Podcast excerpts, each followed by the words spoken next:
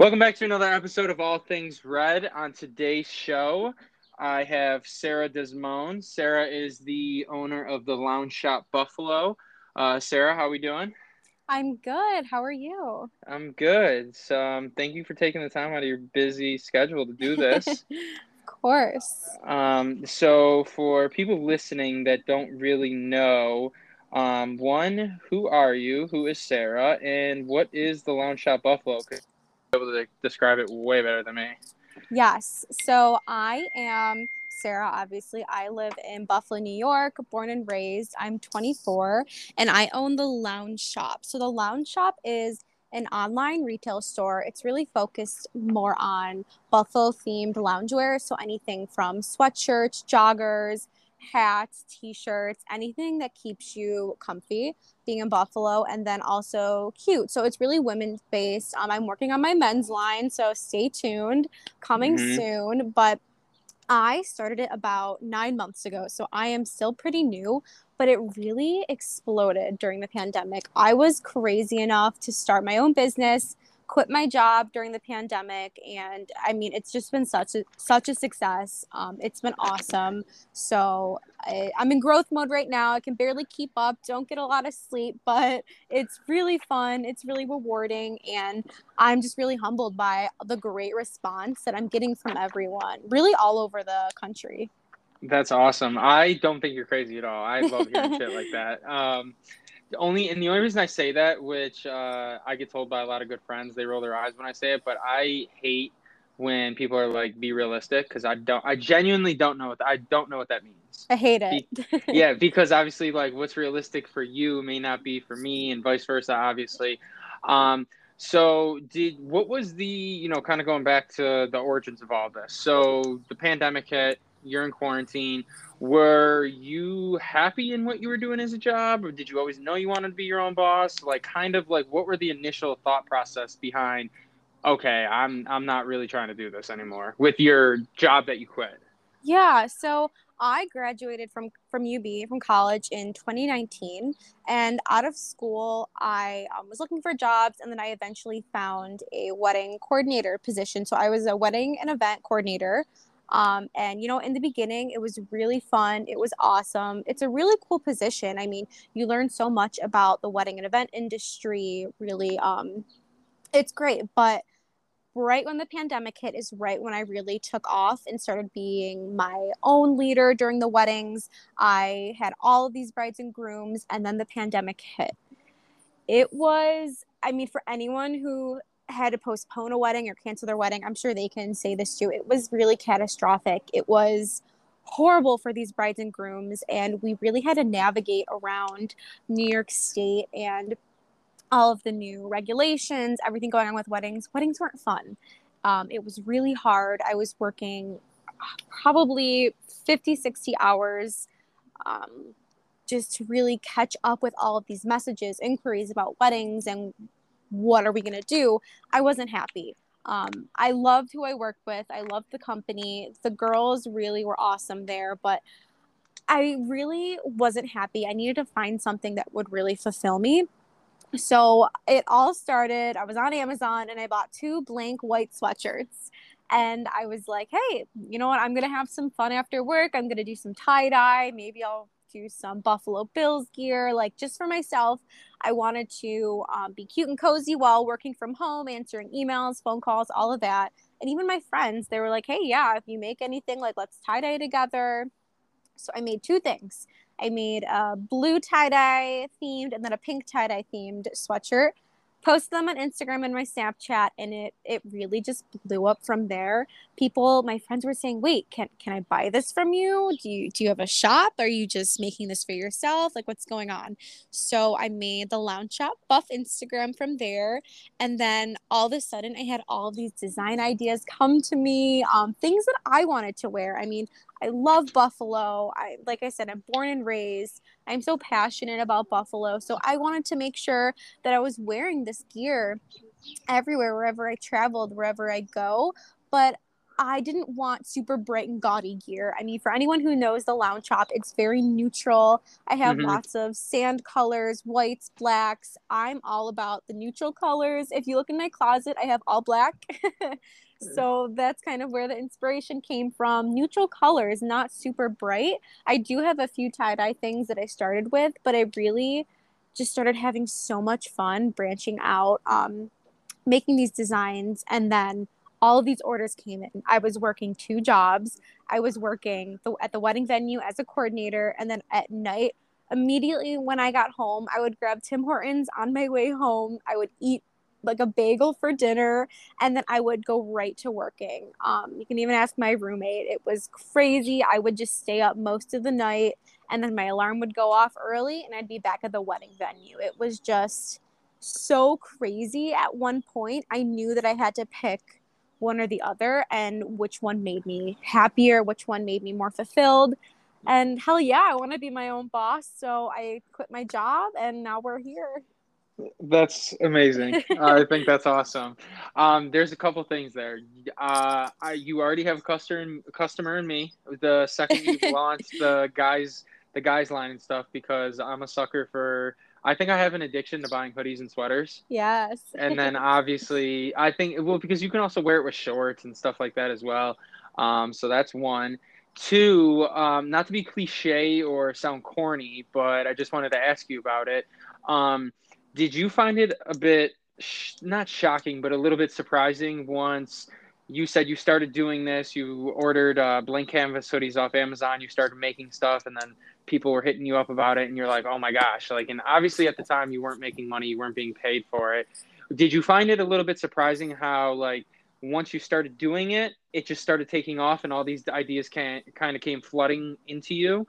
And the only reason I ask that way is because I like to study successful people and learn about them. And a lot of people I would say, like rappers and musicians and stuff, they all say that when doing something that they find to be fun or passionate about, that's when those ideas come flooding in. So it's kind of in a way that you can't just kind of be like, okay, what do I want to do? I want to make clothes because that'll make me money. It's more so of like, you got to pick something that I don't want to say passionate, but more so have an invested fun interest in. And then that's when you unlock your creativity. It's not the other way around. Oh yeah. I was honestly, I mean, I never had designs in a booklet or things that I've been working on, like graphics in my computer. I didn't have any of that. It really was just in the moment. When I was sitting in front of my vinyl machine, I was like, okay, what can I make that I would want to wear? And I just thought of two different designs, printed them out, heat pressed them onto sweatshirts. And those are two of my most popular designs. The very first two ones, I was just sitting there on my kitchen floor and they came to me. So it was a lot of trial and error after that with other designs, but I was shocked how many people liked them. People said they were unique and original. People wanted them. And I just still can't believe to this day, I'm right at 1,000 sales on Etsy, but I have sales in local markets, boutiques, all of that outside of Etsy. So I've hit over 1,000 sales. That means right around 1,000 people, give or take, of course, around the country are wearing something that I handmade. And that blows my mind that people genuinely like what I designed. I mean, it's awesome. It's great. Great minds think alike, but it's just so cool to me. It is kind of crazy if you really think about it. I had a couple episodes ago, I had Colin Walsh on, and he does filmmaking and cinematography. He lives in New York City, and he was basically saying how if you really think about it, it's almost like mind-blowing to him how you either hit a button or you hit send or something, and that has the ability to reach thousands upon thousands of people.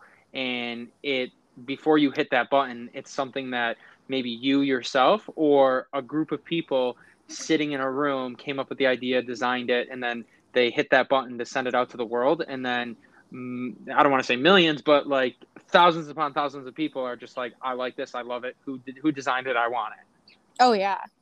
And the other thing I was thinking about, too, was how did you learn all this stuff? Like, did you go to business school, or were you just like, I don't know what I'm doing, I'm just gonna as I go, just throw shit at a wall and see what sticks? I still don't know what I'm doing, but no. So I actually, my freshman year of college, I actually went to the University of Dayton in Ohio. Mm-hmm. It was so much fun. It was awesome. I majored in communications there, and then after 1 year, so two semesters went by, and there was really something missing. It was, I don't know if it was the people or where I was. It was Ohio, and I was really missing that homey Buffalo feeling. I mean, there was just something not there. So I actually ended up transferring my sophomore year to the University of Buffalo, and I stayed there for the next 3 years. I ended up graduating in 2019. Now, I majored in communications with a focus in media, social media. So I was not a marketing major, a business major, anything like that. I really kind of learned everything that I know today through internships and really just hands-on work. One internship that really, I would say, changed my life completely was I worked for UB Social. So that is the official social media pages for the University at Buffalo. I had by far the best women mentors there, Erin and Rebecca. They mean everything to me to this day. I really learned so much. I was inspired. Just the fact that I had no experience. I had no social media experience at that time, but they saw passion in me. They saw this light. They knew that I was going to be a strong woman leader, and they picked me. That we had a small team of really awesome people. Jacob was my manager at that time too. All three of them, I really have looked up to them. I learned so much about social media, marketing, and I learned about how to take pictures, editing, graphic design, even video design. All of that I learned. And then I ended up having so much experience from that internship. I had an internship in New York City the following summer at Casper. Now, for anyone that doesn't know what Casper is, it is, they sell mattresses. So it's all those really funky Casper commercials. This was the coolest internship ever. I mean, I was 21, living in New York City. It was like the peak of everything. But I learned so much more about social media, and I learned a lot about retail in that position. So through those two internships, I learned about social media, how to present yourself, retail, everything that has really brought me to the Lounge Shop where I am today. So school classes didn't help me really. I mean, they were great. I had some great professors, but I would say my internships are what really drove me and made me discover my passions. That's amazing. That actually leads me to the next thing I want to ask you, which was, how big are you on working for free? And when I say working for free, I don't mean obviously turn down money, mm-hmm. but when you did that in, was it paid or no?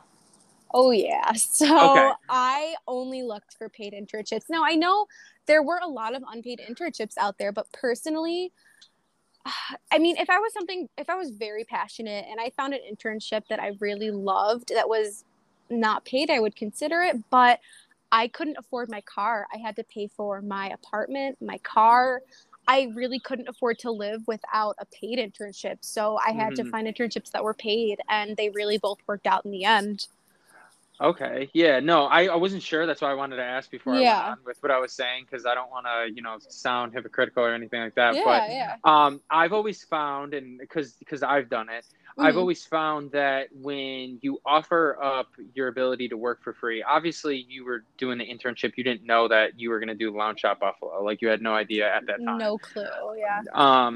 Looking backwards, I've always found that the best experiences that I've had and where I've learned the most have always come from working for free or working mm-hmm. for less pay, just to be exposed to that opportunity or learn from someone specifically, because that mm-hmm. way you can see like the ins and outs of how they do things, and then you can take all that information and then apply it to something else, or apply it to something that you want to do, which you obviously did with the Lounge Shop Buffalo. Mm-hmm. And then when you look back on it, you realize you can't really put a price tag on that type of information. You really can't. I mean, looking back on it now, if I had to go back and if those internships weren't paid, I 100% would still go for them if I had to go back and take away all that money.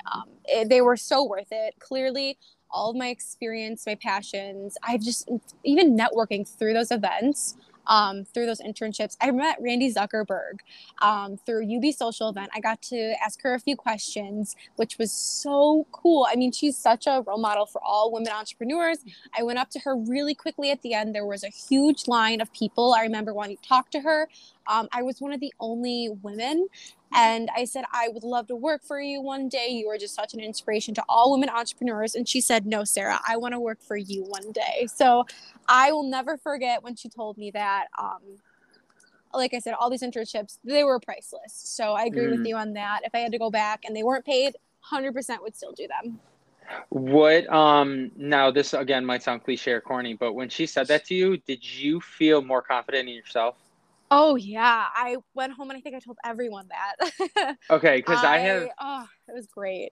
I have a theory, which, I mean, I'm kind of like, you know, we'll meet one day and we'll have a little bit more of a personal conversation, get to know each other better and stuff. But I sometimes have out there thoughts where, like, I think of shit that's, like, not necessarily, like, true. And it kind of, like, rubs people the wrong way. But what I've come to realize with myself and with you and then other people is that all it takes is one person that you look up to just be like say something to you that is like, wow, and then you attribute that to that person when really it's you the entire time. You just needed to hear it, if that makes sense. So how much after she said that have you had like any, I would say, like inflection point within yourself where you're just like, wait a second, like I've always believed this about myself. I just maybe wasn't in the right environment to go full head of steam down that belief. Oh yeah, 100%. I mean, that was before that was right during one of my very first internships, right when I got in. When she told me that, she really lifted me up. I thought to myself, wow, I landed this internship out of so many applicants. The interviewers, they said they could see the passion just burning inside of me. And then Randi Zuckerberg, this amazing women entrepreneur, said this to me. At that time, I mean, this, like I said, probably sounds cliche and corny, but at that time I knew I was meant for more, for bigger things. I wanted to take on such a role, either really high up in a company or being my own boss. I knew at that time that I stood out from the crowd. I wanted to work my ass off to do, to make myself happy, to pursue all my passions. So that definitely helped me. And from there, it was just up. Now the work is work. Like obviously you gotta, whether you're working 40 hours a week for someone else or you're doing your own thing, you ultimately have to put in the work and stuff like that. Do you think that people, and I know you said you're just getting started. I'm just getting started with the podcast and then like other business things I'm working on and ventures I have. It's more so of like, talking with friends, I'm always confused. Is it more so of people shy away from doing their own thing because they don't want to put in the work? And when I say don't put in the work, it's not that they're lazy. It's just that they have that fear of like, oh, I'll miss out on certain things with friends. I'll miss out on, going to this party, or I'll miss out on going to that. Because when you're ultimately your own boss, I know I had Taylor on, she said it. And then, a lot of other people that are their own bosses that have been on say it, is that it's 24/7. Like, it's not like you can just be like, okay, it's 5 o'clock, I'm clocking out. It's like, no, if you're your own boss and you're in business for yourself, it's 24/7. Like, you're working on the weekends and things like that. So do you think, in your opinion, at least, people don't jump into wanting to be their own boss because of that fear of the unknown? Or is it more so the idea of like, I'm always going to be working, I'm going to miss out on things? Or like, what do you think holds people up outside of that self-belief? See, I think it's really the fear of not knowing how to start it, the fear of the not knowing, going into it. Will I make money? Will I be a success? Of course, it's a ton of work, of course, but I think people really shy away from it because they're scared. They want to continue with their traditional job where they feel safe and secure. I mean, it was terrifying. Quitting my job, leaving, I contemplated that for months and months. And even the day when I finally told everyone that I was leaving, I was terrified. People would say, I had to stay strong because people would say, well, what are you going to do in the summer when people don't wear sweatshirts? How will you make your money? And people will say, well, you only have your apartment. How will you do this? People really doubted me, and I had to stay strong. I had to stay confident and know that what I was doing, it would be so much work, a hell of a lot of work, but I knew what I was doing. I was confident. I knew people liked what I produced, confident in myself, my work. So I just really tried to erase that fear and pursue this. And I'm so happy I did. I think it's so worth it to really get over those fears. Even if you try it out, I thought to myself, you know what, if I fail, I tried it. I put everything into it. I could just do something else. You can always do something else. So I think, hell yeah, pursue it and just really try to chase your dreams.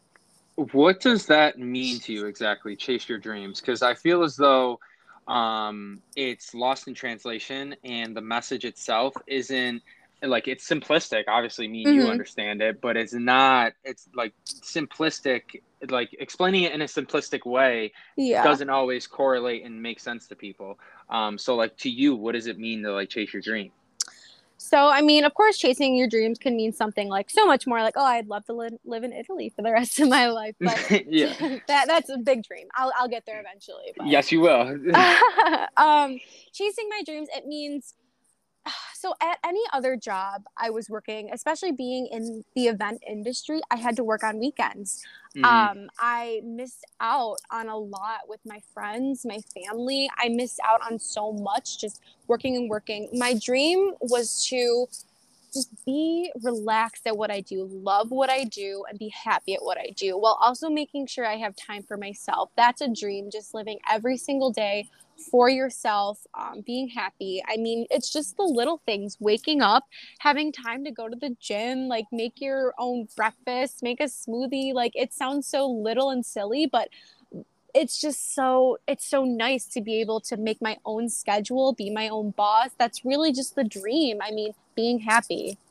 And before we get back into like the whole, like the lounge shop specifically, do you think that it is because how we're conditioned from school, our environment of, you know, you got to make money, you got bills to pay, you know, you have student loans to pay back, all these different type of things, that we're almost in a way conditioned into the fear of you need to make money. So people are so focused, and I'm specifically talking about like our age group, because we're around the same age, is more so of like, we're so focused on like the money versus like building something that one day could make us money. And the only reason I ask it that way is because a lot of my friends have, I hear all the time, they're like, they're making 50, 60, 70,000, but they're like, fuck bro, like I am miserable. Like this sucks. Like I want to go work somewhere else. I want to do something like this. But it's more so of like, people are so focused on the money because, you know, we're always told, get married before 30, buy a house. You want to don't take big risks because you need to have money for retirement and all that. But on the flip side of it, not talking shit, just being real, you see in their free time, they're just getting fucked up at the bars. And it's just like, that's not bad if that's what you want to do. But it's like all that time that you could be building something, you're wasting with no potential return on investment. Like, yeah, you're making memories being fucked up or making memories taking a trip and stuff. But it's like, if you're not taking the baby steps to build something or advance in some way, shape, or form, it's like you look back in 10 years and it's like, say if the lounge shop's in the Galleria Mall or the lounge shop does a collab with Lululemon, a lot of people are going to look at you and be like, fuck, Sarah's an overnight success, or Sarah got lucky. But they didn't see you work in 9 to 5 and then from 5 to 2 a.m. figuring out how to make designs, figuring out how to grow the business, figuring out all these things. And all those years add up into one overnight success. And people are like, well, what the fuck? And I don't think that school in a way kind of cultivates that or allows people that idea of like, hey, you could really build something. You just got to like put in the work and network with the proper people and taking the time to educate yourself. Like, what are your thoughts on all that? Yeah, no, I think I totally agree with you. So I think people our age, I mean, and a little bit older too, are so conditioned. Okay, I just graduated from college. Let me look for my 9 to 5 job. Let me look on Indeed, LinkedIn. Like, what job can I get? What office job can I get? And I've had the office jobs. I've worked 9 to 5. I've done it all. I started working when I was 15 at Wegmans, and I had every job under the sun. But even when I started working events and weekends, love my parents, love my dad to death, but he would say, Sarah, don't you just want a regular job? Don't you want to work 9 to 5? You get Saturday, Sunday off. Don't you want that? And I would say, Dad, I don't. Maybe that's what you love to do. Maybe you love your Saturday and Sundays off and back to the grind on Monday, but that's not who I am. And I think so many people in my life tried to program that in me and everyone I know. I mean, a lot of my friends have the classic 9 to 5 job, 9 to 8, really. They're pretty stressed, but I just think we're so conditioned with that. And I don't think that's how it should be. I think we should learn in school. I mean, they don't teach you that you can work your hours, you can do all this, you can pursue anything outside of an office. So yeah, I think that really should not be the norm. And I'm happy to spread the word on that. And I always do whenever I talk to other small business owners. I love talking about that because our mindsets are so similar that I wish I would have done this years ago. Yeah, no. And like, I had the fortunate, like, I'm not going to make it seem like I know a lot because I don't. I don't know. I don't know my fucking ass from my elbow most of the time. I just good at making it seem like I don't. But the thing is like, so, you know, I pretty much say this on every episode, and anyone that listens to the podcast consistently is probably sick of hearing it by now. But my mom had me when she was 17, raised me on her own.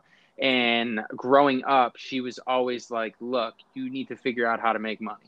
And getting a job does not do that. Yes, it does in theory. And yes, like you're collecting a check. But if you aren't getting that check anymore, how are you making money? You got to figure out how you can make money based off of your personality, your skills, things that you can build. And I, you know, just little things like that I would hear there and there. And then obviously I always was like, okay, well, when athletes retire, they get into business. Is someone giving them money, or like, how does this work? So I've always been focused on, you know, how do we make money? Because a lot of people don't know how to do that. I mean, I'm not going to sit here and say I know how to do it. I'm slowly but surely learning. But that was one thing I always had an issue with school, is school doesn't teach you how to make money. It teaches you how to be a slave to money in a way. And so with your business and stuff, you know, for people that want to get into business, you started making hoodies, and it's like, okay, great, I did a sale, or you sold 50 hoodies. It's like, woo, okay. Well, what happens when it's like your friend said, it's summertime? People aren't buying hoodies in the summertime. Now you have to pivot, adapt, and adjust. And you're like, okay, well, maybe I'll make t-shirts and I'll do these things. But like in that process, you may not be knowing it at the time, but you're teaching yourself how to be profitable and how to make money, if that makes sense. Like, what are your thoughts on that? Oh, yeah. I mean, I always have to change and adapt to the seasons. I mean, I always tell people it's always sweatshirt season in Buffalo because it could snow in August, but it's... That's a fact. you never know. It was crazy study, but you really have to learn to adapt. I mean, I'm learning every single day. Even at the very beginning, when I made those 2 sweatshirts and people were like, oh, can I buy them? How much? I was like, oh shit, wait, I have to price these. I was just clueless. How much should I make my profit margin? What should I do? It was just crazy to think, okay, I have to factor in all of my supplies. I have to factor in the product. And then how much is my time worth? What do I want to pay myself? And what's worth it? And what do I deserve? So every single day I learn new things like that. And even when coming out with new products, I really have to take time to evaluate that each time. And it's hard, you know. No one teaches you this stuff. Even when tax season hit, I was clueless. So I'm currently an LLC, which is awesome. But now I have to do quarterly taxes, and no one teaches you. I was lost. I had to call New York State and just be like, help. I was like, I am new. I don't know what I'm doing. Can someone walk me through this? And sometimes you just got to do that. But a lot of this I've been learning on my own.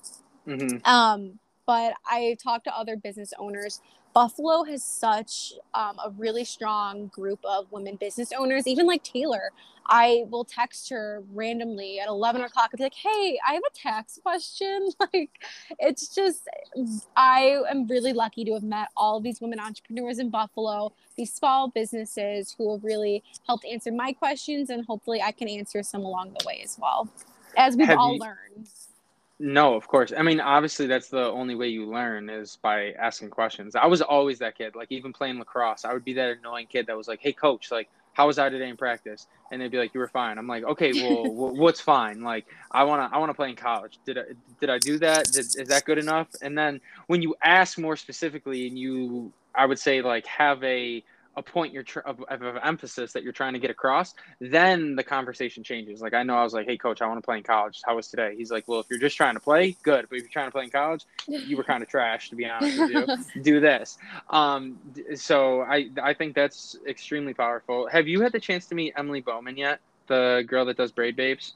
No, I haven't, but I do follow her on Instagram. So one of these days. She would be someone to definitely reach out just to spark up a conversation with. Yeah. Because her and I worked together at Soho, and before Braid Babes was even like a thing, she probably, I don't know if she appreciates or doesn't when I tell the story, but we were working together on the back bar on the patio upstairs, and I asked her, I was just like, hey, like, no disrespect, but why do you have purple hair? Like, why do you have purple hair one day, pink hair the next day, and it's all braided and crazy different types of braids? And she's like, well, I you know, basically was like, I'm into braiding, I'm thinking about starting a business, I want to do this and all that. And, you know, knowing her and, you know, having a close relationship with her, she essentially was just like, you know, it's not necessarily about the intensity that you work with, it's just the daily consistency and always making sure that you're learning. So I don't know if you have, I'll ask you this, but if you haven't, no big deal. But how many people have reached out to you to pick your brain on business? Because obviously perception is reality nowadays. And I'm sure there's been a lot of people that follow your page or follow you and are like, oh my God, Sarah, you know, I want to be a business owner one day, or I want to do my own clothes one day, and will ask you for things. But like you said, and similar to me, we don't really know what we're doing. We're just throwing shit at a wall, seeing what sticks and where we fucked up on, and then moving on from there. Oh yeah. I always tell business owners, I'm sure I've told Taylor this a million times, I feel like a lost puppy at times. But I'm slowly learning my way. I mean, I think back to December when I think I'm clueless now, but I was really clueless back then. And by now I learned how to do so much on my own. I learned how to become, I was originally a DBA and a sole proprietor. Now I'm an LLC, which I did that all on my own, called the right people, got a lawyer, all of that stuff. I did it all on my own. And I posted on my story, Instagram story, like, just really excited that I finally became an LLC. And then a few people did reach out to me, a few other smaller businesses. They said, how did you do this? Do you have a step-by-step? Do you have any advice? So I did. I was really happy to help them because it was crazy to me. Wait, I know how to do this. I've learned, and I can share my knowledge with them. And even a lot of people ask me how I make the sweatshirts. People ask me where I get my supplies, and I don't want to give away all my secrets, but you know what? Sometimes I do, sometimes I really like to help kickstart other people's businesses. So it's been nice to get information from other big businesses and then transfer that information to smaller businesses. It's really just work in progress, really learning every day. And I'm happy for anyone who wants to come with me and ask my little knowledge. I'm happy to give it out. For those that don't know, I know, but from your perspective, well, not perspective, but from your experience, what is the difference between a sole proprietorship and an LLC? One, and then two, why does it matter the difference when you're doing taxes? Yeah, so sole proprietor is really just you're working for yourself. You're working for yourself, and there's really not a lot of coverage. So I recently leased out a studio space, and I wanted to really kind of cover my ass. I wanted to become a limited liability company, LLC. So this really helps me in the long run. If anyone takes action against me or my company, Sarah Desmond was the sole proprietor, but the Lounge Shop is the LLC. So the Lounge Shop would be covered completely. Or, I'm sorry, Sarah Desmond would be covered completely. They can't take away my car. They can't take away any of my personal belongings, anything like that. And now just having an LLC really helps me with taxes as well. I do quarterly taxes now. It keeps me really organized. I have some financial help with lawyers and accountants. It's just having your business. It's one step above. If I want employees eventually, I'm covered with that. And I'm still learning every day. I mean, I learn things. Oh, this is an LLC that can do that too. Oh, great. I'm still kind of clueless, but learning every day and getting my feet on the ground as I go. Okay. Yeah, no, because it's always like, obviously we learned a little bit about it in school, but it's much different via textbook than hearing it from someone that's actually in business themselves. So let's bring it all the way back to day one. So you had this idea. When was obviously you said you started with a blank canvas sweater and stuff like that. Once people started reaching out to you after you were like, wait a second, I think I might have something here. I'm going to try it. I'm going to pursue it. What was step one? Like, what was the first thing you did? Like, in terms of, where did you look when you were buying clothes, or where did you look for how to distribute it, and like those basic steps, without giving all your like secrets away, but just on a basic level, if you were walking into a business class and giving a speech, what were the things you'd be saying? Oh yeah. So right away when I made those, and I was wearing them and I posted them on my Snapchat, my personal Instagram, and people said, where can I buy this? My step one was, wait, I need a platform for people to buy these at. I just don't want to do Venmo, cash in person, anything like that. I want it to be a business. So step one was create an Etsy account. Now, Etsy is such a great marketplace provider. They really take care of a lot for you. Your shipping labels, New York State tax, sales tax, all of that is taken care of all through Etsy. So creating an Etsy was my very first step. Now, I remember I was okay, I'm going to create my Etsy. And then I said, wait, I need a name. It was my boyfriend and I sitting on my couch, going back and forth probably for a few hours on names. He, to this day, still wants to call my business Sweater Leather or Letter.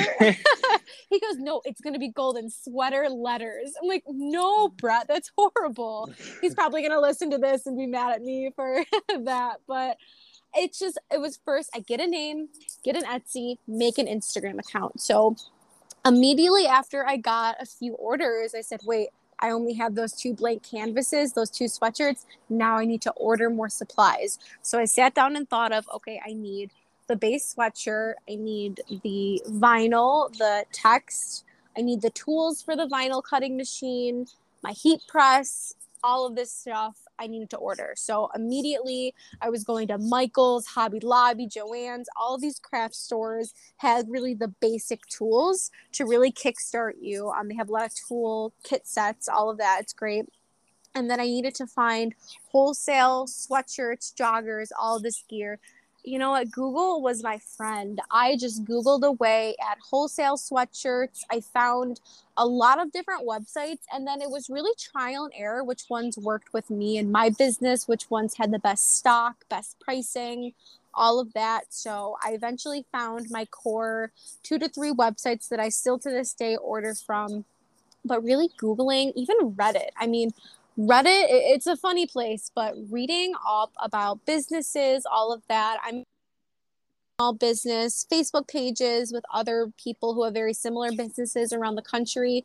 And there are great forums back and forth. You can ask them questions. And I've asked other business owners, you know, where do you get your sweatshirts? And if they're willing to tell me, great. If not, I was totally understanding of that. So Google, asking around, networking, and just really launching my Etsy and Instagram was the very beginning. And this all happened at the very end of September. I had 1 week off of work from the wedding venue. I had 1 week off.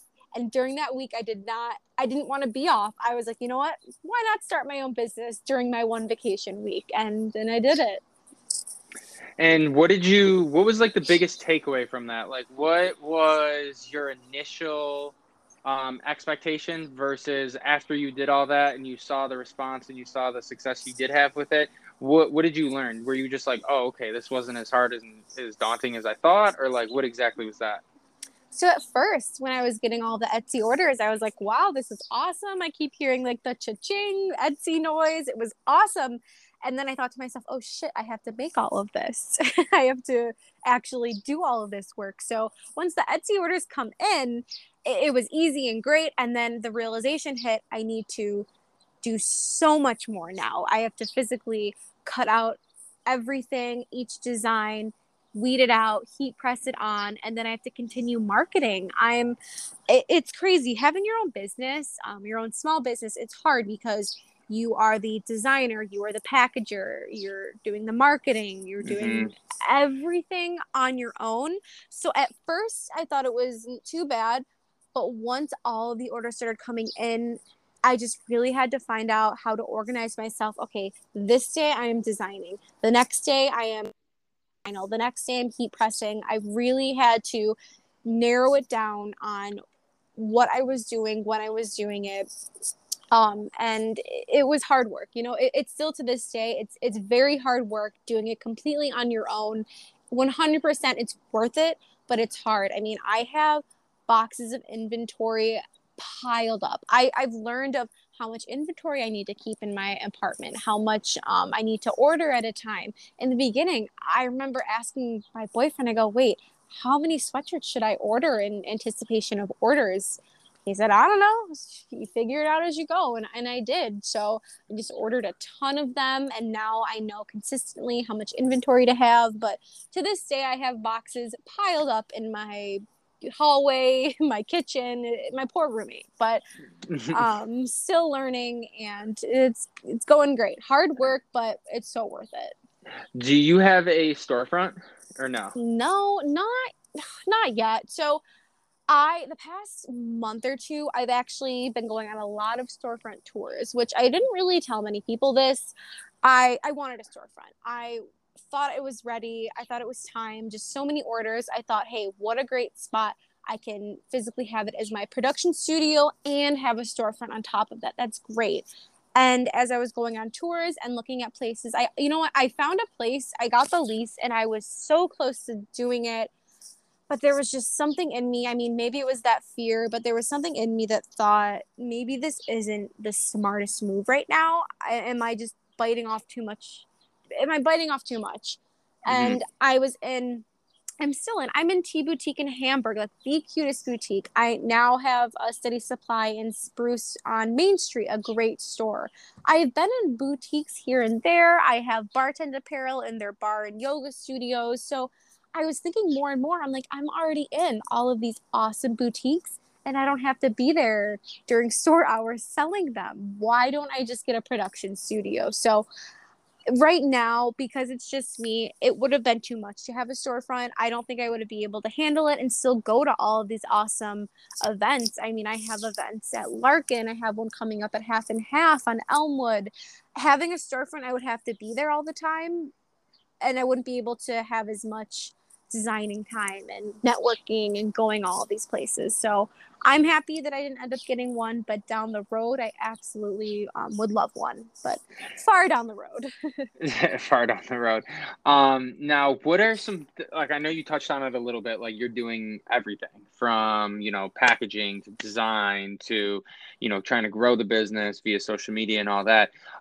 But some things you haven't talked about, what are some unknown struggles of being your own boss? Because there are some pros to it and there are a lot of cons to it. And it's just for people that don't know, because obviously everyone thinks like being your own boss, like I make all the decisions and I'm making a lot of money and stuff like that. But the thing that I don't know, especially I didn't when I first started in real estate, is that it's everything's on your shoulders. Like if you have a great amount of sales one month, it's like, okay, well now that month's in the past, do it again. And for a lot of people that can be daunting and self-defeating. Oh yeah. I think sure. When I started this in the beginning, I was like, this is awesome. I'm my own boss. I can make completely my own hours. I can go on a vacation when I want and just shut off the store. It's not that easy. A lot of unknowns are, you forget you have deadlines. You have to follow all of rules and everything, even though you make your own rules, you still have to get your orders out on time. You have to still follow up with deadlines. When I get an order with a boutique, I give myself a strict deadline, even though the orders from boutiques can come in at any time. And maybe, hey, I wanted to go on vacation that week, but now I can't because I have an order. I'm still my own boss. I still make my own rules and hours, but the unknowns are all of these orders. You could just get 100 orders in a day, and you need to work your ass off to finish those orders. So you know what? Maybe I can't go out with my friends tonight. Maybe I need to pull an all-nighter, which I've done, especially during Christmas time. Maybe I need to do this. So it's hard work, and the hours can literally be, I'll be working sometimes. I'll start drinking coffee at 8:00 at night. And people think I like would post on my Instagram story. I'd be like, am I crazy for drinking this right now? And everyone would reply, yes, what are you doing? But you know what? Sometimes I can work best at 1-2 a.m. And that's when I work really fast, probably because I want to go to bed, but that's when I'm most productive. And that's when I do all of that. Now, another unknown, I think I talked about this a little bit earlier, were taxes. I am clueless. I don't want to mess anything up. I want to make sure I'm doing everything right in every way, but I'm such a lost puppy. I'm so clueless. I was terrified of doing something wrong or putting in the wrong numbers and being penalized for it. I talked in New York State. I was like, please, like, I just don't know what I'm doing. Like, help me out. I don't want to get in trouble. Like, it's just, no one teaches you how to do this stuff. There's no one. I'm sure if I would have had business classes, I would have learned much more. But growing up and doing all of this, I just didn't learn any of this. So I'm learning every day. New unknowns come up all the time. But the biggest unknowns are taxes and just legalities, small business insurance, learning what kind of insurance I needed, how much coverage and everything. So lots of crazy, boring legal stuff, but you need to know it. You need to do it right. And I'm learning. Has you being your own business owner and you doing this, and obviously the stuff about taxes and stuff like that, and then obviously, like you were saying earlier, how much is your time worth? Which that's the biggest thing, because you have to say no to a lot of things, because saying yes to a lot of things obviously takes away from your time. And then whereas before it was, okay, I could just go do whatever because I'm working a 9-to-5. Now it's like, I may not be able to take that 20-minute coffee meeting, or I may not be able to go visit a friend for a quick 30 minutes because that's time that can be invested into the business and stuff like that. How much of you being out on your own has, you know, not only helped you, but more so of made you more structured in like your everyday life, that had you not done those things, you would never have done it? Oh yeah. I mean, being out on my own, I need to be extremely structured. I need to really just hone down on what I want to do every single day. If your days aren't organized, if you don't really get yourself to get down, do the work, you're not going to get anything done. I mean, it's hard, you know, it's hard being on your own and trying to motivate yourself. Working at other jobs, whenever it was stressful or things came up and when it was difficult, you could bounce off that stress on each other, comic relief. You could really just talk to each other and hang out. Right now it's me, just bouncing the stress off myself. So it's hard, but having every day organized, having a plan, having deadlines for yourself with a weekly timeline is just so important. Etsy is a really great platform that helps you with that. Now, Etsy creates a calendar based off of when things were ordered. It'll tell me, okay, it'll have a countdown on when I need to ship out orders. So that helps me a lot. And then I have separate boutique orders that I keep in my own calendar. Organization is literally everything, and having an alarm. Even before this one, I had an alarm like an hour before. I'm like, okay, prep for podcast. Like, I'm crazy. Like, I have all these alarms on my phone. People think I'm crazy, but it helps. You know, it helps me with my crazy life.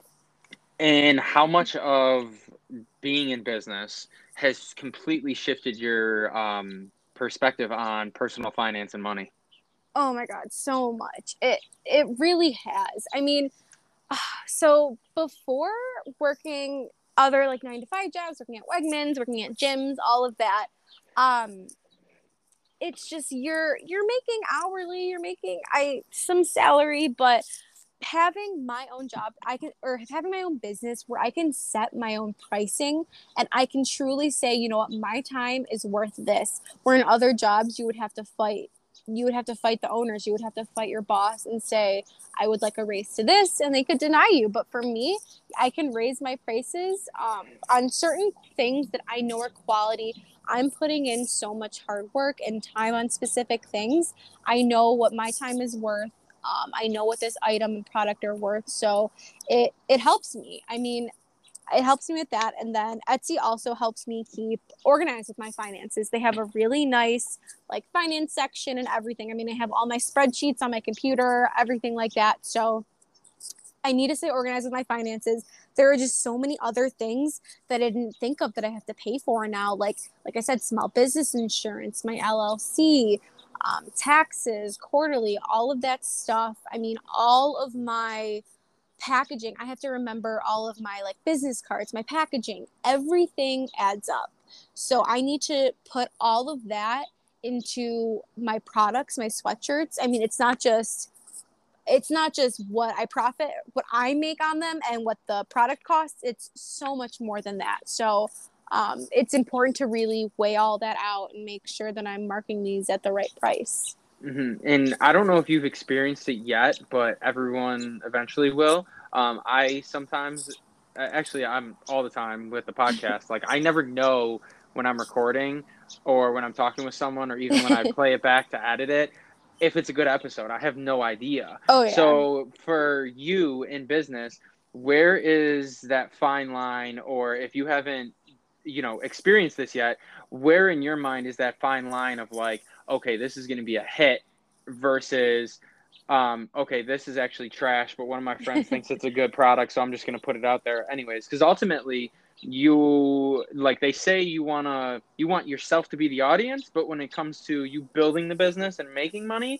it's the marketplace that determines the value behind how good your products actually are. So where's that fine line of delusion versus lack of confidence? Oh, yeah. I mean, I go through that all the time. I get so excited. Whenever I think of a new design, immediately I go make up a graphic design of it on my computer, send it to my vinyl machine. Immediately I get so excited. I want to post it right away. And then I have to always step back and say, wait, will people like this? Will this be a success? Just because I like it, does that mean people will not only like it, but will people want to buy it? Will they want to wear it? All of that. They could like it, but not necessarily buy it. So I need to make sure this is something people would wear and everything. This happened to me recently. So Jockers for the Lounge Shop are pretty new, but they are flying off the shelf. So there was one day I had 3 different colors.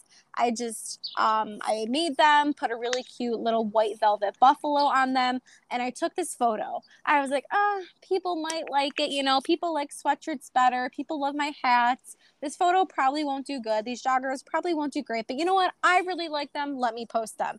This photo got like 600 likes, like immediately. People were messaging me and the orders were coming in. I was just blown away because, you know what, when I knew they would be a success, I knew I would like them, but I just didn't think they would be that big of a success. And to this day, I will post certain things. I always post Instagram polls of what people like and don't like.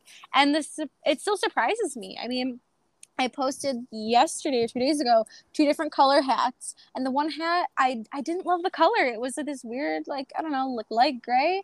People loved it. People went crazy for it. So I was like, all right, if maybe just my opinion sucked on that hat, but people loved it. So it's just really trial and error, and I get a lot of that from Instagram. I love putting up polls. I love seeing how many people like certain posts of new things. I mean, it really helps me out with however many people like this photo. All of those people, or the majority, like it and hopefully want to wear it and then hopefully want to buy it. So a lot of my most Instagram photos are my highest products. So I really test it on Instagram first, and then I'll post it for sale. What is your vision for Buffalo Lounge Shop? What are you trying to – I know I asked Taylor this as well, but what are you when people look at Buffalo Lounge Shop or they look at your Instagram, what do you want them to take away from it? And how do you want them to distinguish Buffalo Lounge Shop from anywhere else? Like, how, what are you, like, what is your vision so you can stand out?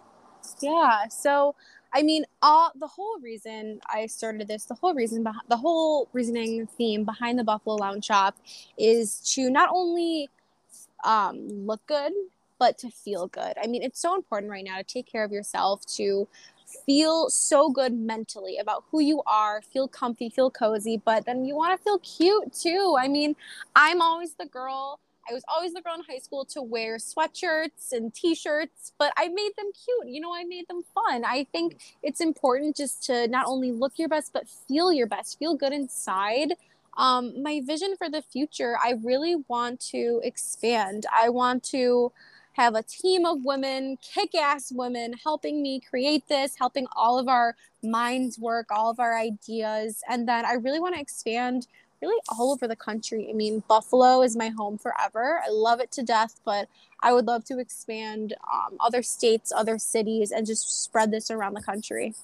Mm-hmm. And when do you think that men's line's coming in? Soon. As soon as I can get a few hours of sleep, I will then get that men's line out. Awesome. So a couple more. I mean, we've been talking for almost an hour here, so I just have a couple more questions for you to wrap it up. So you obviously took the risk, and it's paying off so far. You quit your job. When I was actually with my mom earlier, I was telling her about a buddy who he listens to every single episode, which shout out him, he knows who he is. And he has a really good job. I'm not going to say where because it'll give it away who it is. But he was texting me and basically telling me that he has he's in between two job opportunities that he's contemplating. And he said he really wants to do the one, but he's scared to make the jump. And I was telling my mom about it, and I wasn't telling my mom who this was, but – and she was saying how it's crazy to her how a lot of people are scared of taking risks because they immediately focus on what could go wrong, but they never think like, oh, what could go right? And how a lot of times, unless you take that jump and you take that leap of faith, you don't actually know what, one, you're capable of, and two, how much happier you potentially could be on that other side of it. So for you, I'm sure, now, again, not to sound corny or cliche, but you took the jump and then obviously you... rather than plummeting, it's almost like you're in New York City with the sirens. I live downtown. I know. Sorry. It's like you're living in New York, but I mean, we are in New York, but back to what I was saying. So it's almost like where you take the risk in that process of jumping, you grow, not to sound cliche and corny, but you grow the wings to carry yourself forward, and you're able to be like, holy fuck, like, I'm way happier than I ever thought I would be. Obviously, sometimes you fail and it doesn't work out. But on the other side of that, if you never take that risk, you never know. So what do you have to say about all that? Oh, take the risk. I mean, if he's listening, 100% take the risk. Of course, it's scary. Of course, there's fear. But if you have that gut feeling, if you're in between two jobs, but there's one you really want to do, go for it. I mean, of course, you're going to have little stumbles along the way. There might be little failures along the way, but that doesn't mean the whole thing is a failure. If you want it, if you are passionate, you will succeed in the end. I always say, go for it. If there's something you want, do it. If you fail, you know what? You can go back to your other job. You can try a different job. There are so many. It's just not black and white. There are so many routes and so many things that it could lead to. You could network and meet people through that and then find something else. So 100% do it. I always say go for it. Mm-hmm. And what have you learned about yourself since going into business for yourself? Yeah. That had you not done it, you may have never learned. I mean, I've learned I can have coffee at midnight and feel great. No, but I've realized I am a strong person.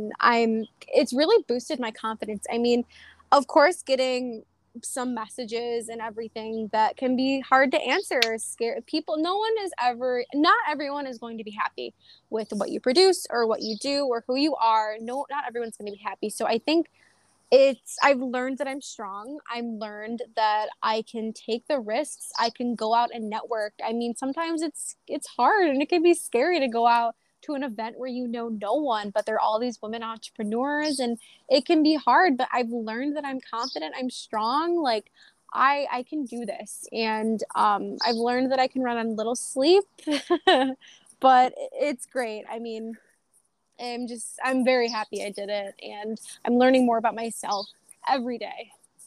And then I have three final questions for you, because this has been great. What is and I'm not going to be a fraud, I took this from Jay Shetty's podcast, but what is the worst advice you've ever been given? Oh God. The worst advice I've ever been given.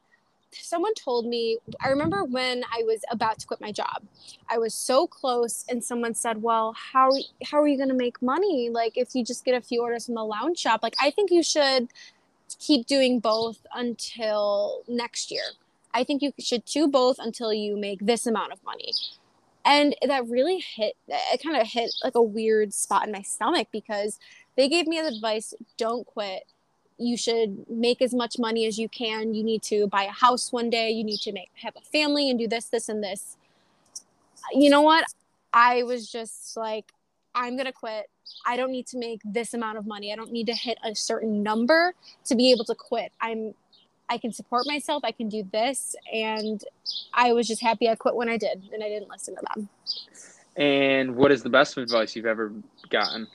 Oh, the best advice has just been so cliche, but, you know, follow your gut, follow your passions and your dreams, and just keep going. I mean, I've heard that from so many amazing women entrepreneurs, just to follow your passions. If you're passionate about something, you can make it happen. You can keep going and make it a reality. Absolutely. And the last question I have for you, which I kind of put you onto, so you weren't like, because some of the people I've put on the spot with it and I haven't told about it, they're like, oh, fuck, why are you doing this to me?